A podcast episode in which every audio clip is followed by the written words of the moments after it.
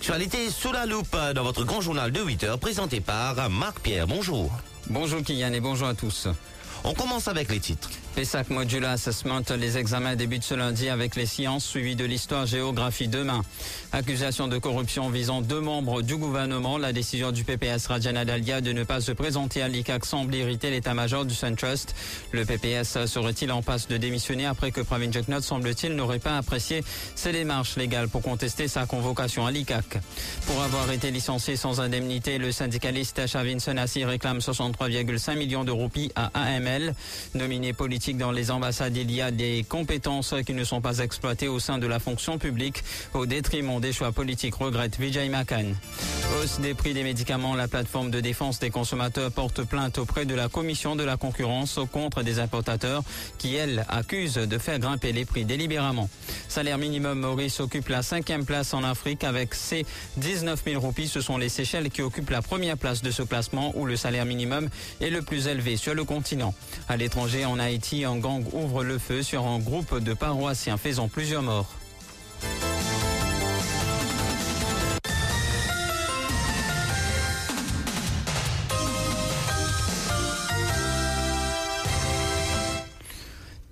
Examen PESAC 2023, les examens donc du Modular Assessment débutent ce lundi. Aujourd'hui, les élèves entament les épreuves de sciences de 9 à 10 heures, suivies demain par l'histoire-géographie. Les examens se poursuivront le jeudi 26 octobre 2023 avec le papier de français le 27 octobre, ce sera au tour de l'anglais.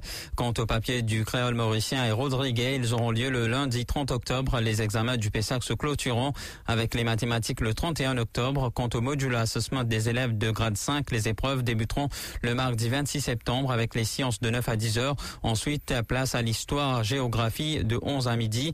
Les examens PESAC concernant les sciences et histoire géographie pour les candidats du privé ainsi que les élèves de grade 5 auront lieu respectivement le jeudi 26 octobre et le lundi 30 octobre de midi à 13h45. La saga Stade Party a pris une place centrale lors de la réunion du bureau politique du MSM présidé par le leader du parti Pravin.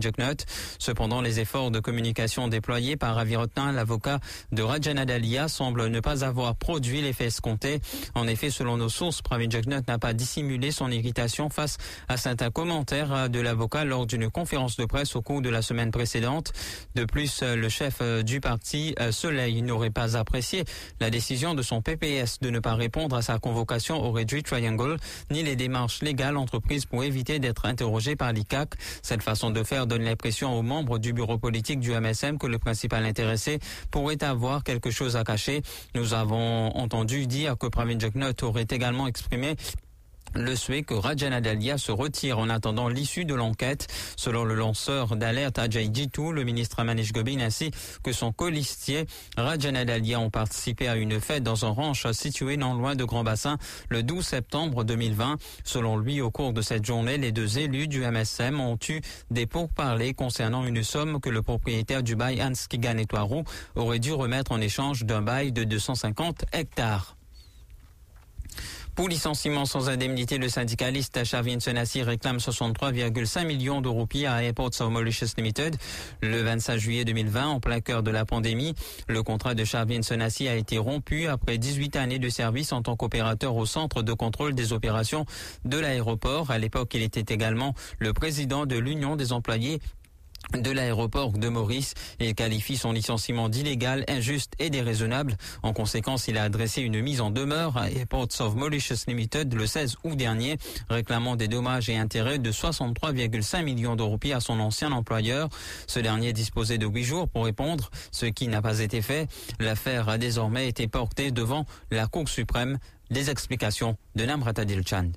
Dans sa mise en demeure, Charvin Senassi explique que depuis son licenciement, il n'a pu reprendre de l'emploi ailleurs, ce qui fait que sa famille et lui ont subi un préjudice financier, dit-il. Pour cela, il réclame des dommages de 5,4 millions de roupies. Le syndicaliste ajoute que son licenciement a affecté sa famille et lui sur le plan moral également. Il réclame pour cela une compensation de 25 millions de roupies. Les 33 millions de roupies restantes que Charvin Senassi réclame sont des salaires ainsi que 10% de hausse salariale qu'il aurait bénéficié jusqu'à sa retraite.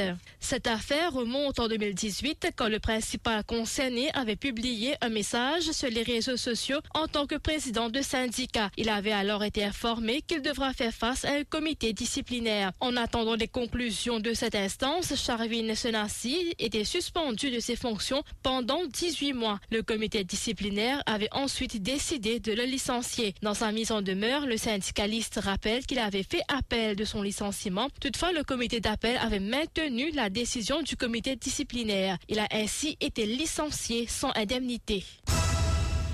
L'ancien diplomate Vijay Makan, qui a autrefois occupé le poste de secrétaire aux affaires étrangères et a également été adjoint au secrétariat de l'Union africaine, attache une grande importance à la politique étrangère de Maurice ainsi qu'à sa diplomatie internationale. Selon lui, certains de nos ambassadeurs à l'étranger ne sont que des choix politiques et ne possèdent pas une carrière diplomatique.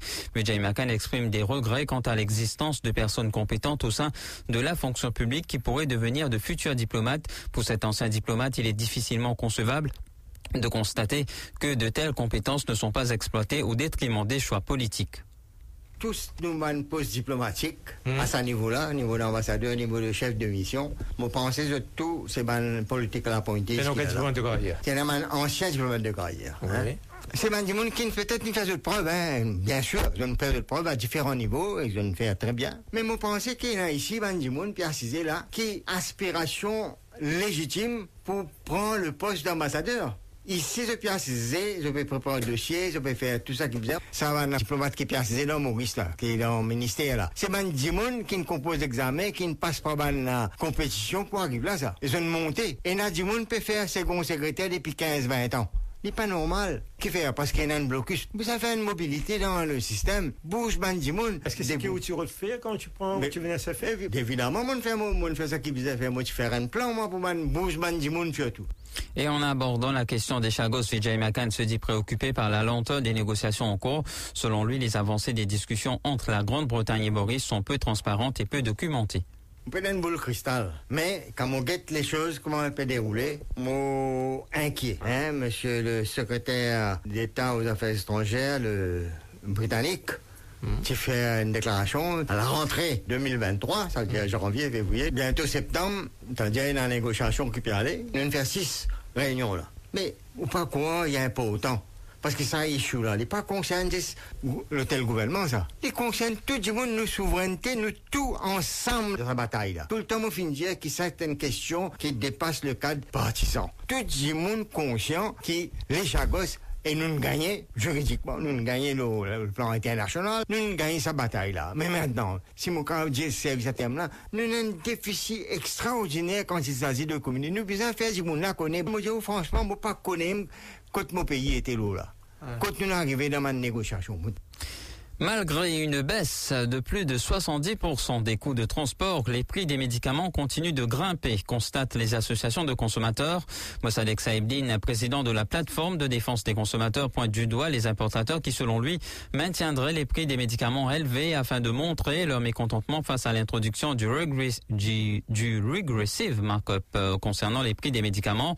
Pour Mossadek Saebdin, cette stratégie malhonnête des importateurs vise à faire croire aux consommateurs que le regressive markup n'est pas bénéfique pour eux. C'est la raison pour laquelle sa plateforme a sollicité la commission de la concurrence pour qu'une nouvelle enquête soit initiée. Écoutez ses explications au micro de Shaima Kamali. Après une relevé qui nous fait dans nous trouvons que les deux derniers mois, le prix médicaments ont gonflé excessivement. Et alors qu'il un prix médicaments, tu peux réviser à chaque consignette, à chaque fois qu'il y a cargaison. Nous trouvons que les médicaments sont pris et changés presque tout le mois. Alors, la CAP suspecté qu'il y a une connivence entre un importateur ou gonfler un prix artificiellement ou démontrer qu'il régressive markup qui, comme une commission recommandée et qui de mettre en application il est contre l'intérêt consommateur. Donc, nous pensons que c'était une fantaisie malhonnête, justement, y a quoi qui régressivement des attirés. Donc, c'est pour sa raison-là, nous faisons complaint auprès de la Competition Commission. Nous faire une nouvelle enquête dans ce secteur-là, et justement pour mettre quelque chose au clair. C'est un site nigérian qui a, qui a fait le classement. En Afrique, le salaire minimum le plus élevé se trouve juste à côté de nous aux Seychelles. Le montant offert, un peu plus de 19 000 roupies, est supérieur à celui du Kenya, plus grande économie de la région, de l'Égypte et évidemment de Maurice. En effet, nos voisins d'Alon proposent 426 dollars par mois, soit plus de 19 000 roupies.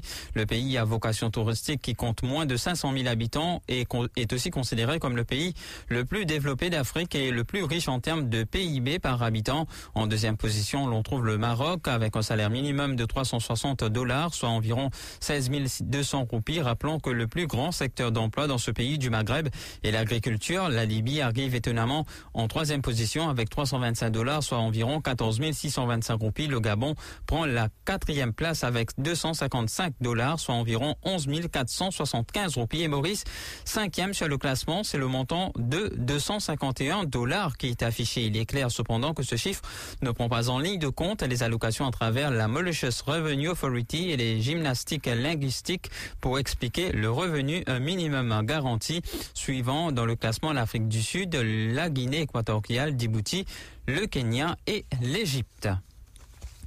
Et puis d'essayer de ressortissants mauriciens à l'étranger, faisant référence au cas du Mauricien Dylan Eleonore, le médecin légiste Sadish Boulel souligne qu'une autopsie aurait dû être effectuée sur le corps de ce jeune homme décédé à Madagascar.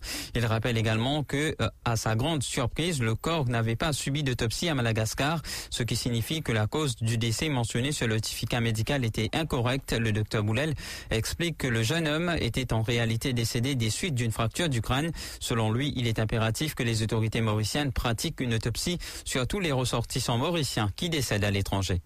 Quand vous faites l'autopsie, miracle, jamais tu coupes l'écho là. Jamais une nouvelle écho. C'est un cas médical fausse, net fausse. Là, moi, mon frère m'a trouvé une fracture crâne, dû à un coup avec un saignement intracrânien, et c'est ça la cause du décès. Quand on ça finalement, bon, la famille qui a fait ce deuil, là, la vérité. Mais il y en a beaucoup clés de ces histoires-là.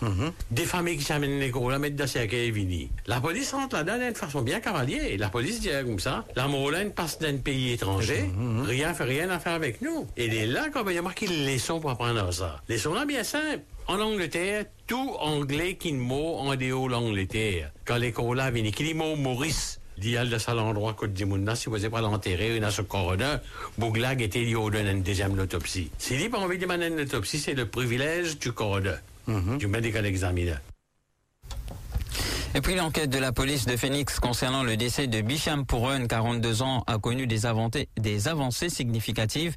Elle a abouti à l'arrestation de quatre suspects. Lors de leur interrogatoire, ils ont révélé que Bicham Pouron avait en sa possession deux, deux doses de drogue qu'il avait consommées l'une après l'autre. Ils ont par la suite constaté que le quarantenaire ne bougeait plus. Une reconstitution des faits s'est déroulée en fin de la semaine dernière, au cours de laquelle les quatre suspects sont revenus sur le trajet de Rochebois à Canfoucro. Euh, pour rappel, les faits remontent au 20 août dernier. Dans une vidéo circulant sur les réseaux sociaux, on y voit des individus abandonnant le corps de Bicham Pouron sous la véranda d'un commerce à Confoucro. Ce jour-là, les quatre suspects et la victime s'étaient rendus à Rochebois pour se procurer de l'héroïne. L'info sur Top FM, c'est complet, factuel et crédible. Top FM, écoutez la différence.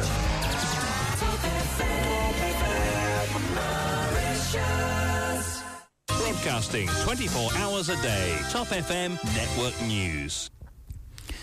Un puissant gang a ouvert le feu samedi sur un grand groupe de, de paroissiens dirigé par un pasteur alors qu'il traversait une communauté armée de machettes pour débarrasser la zone des membres du gang.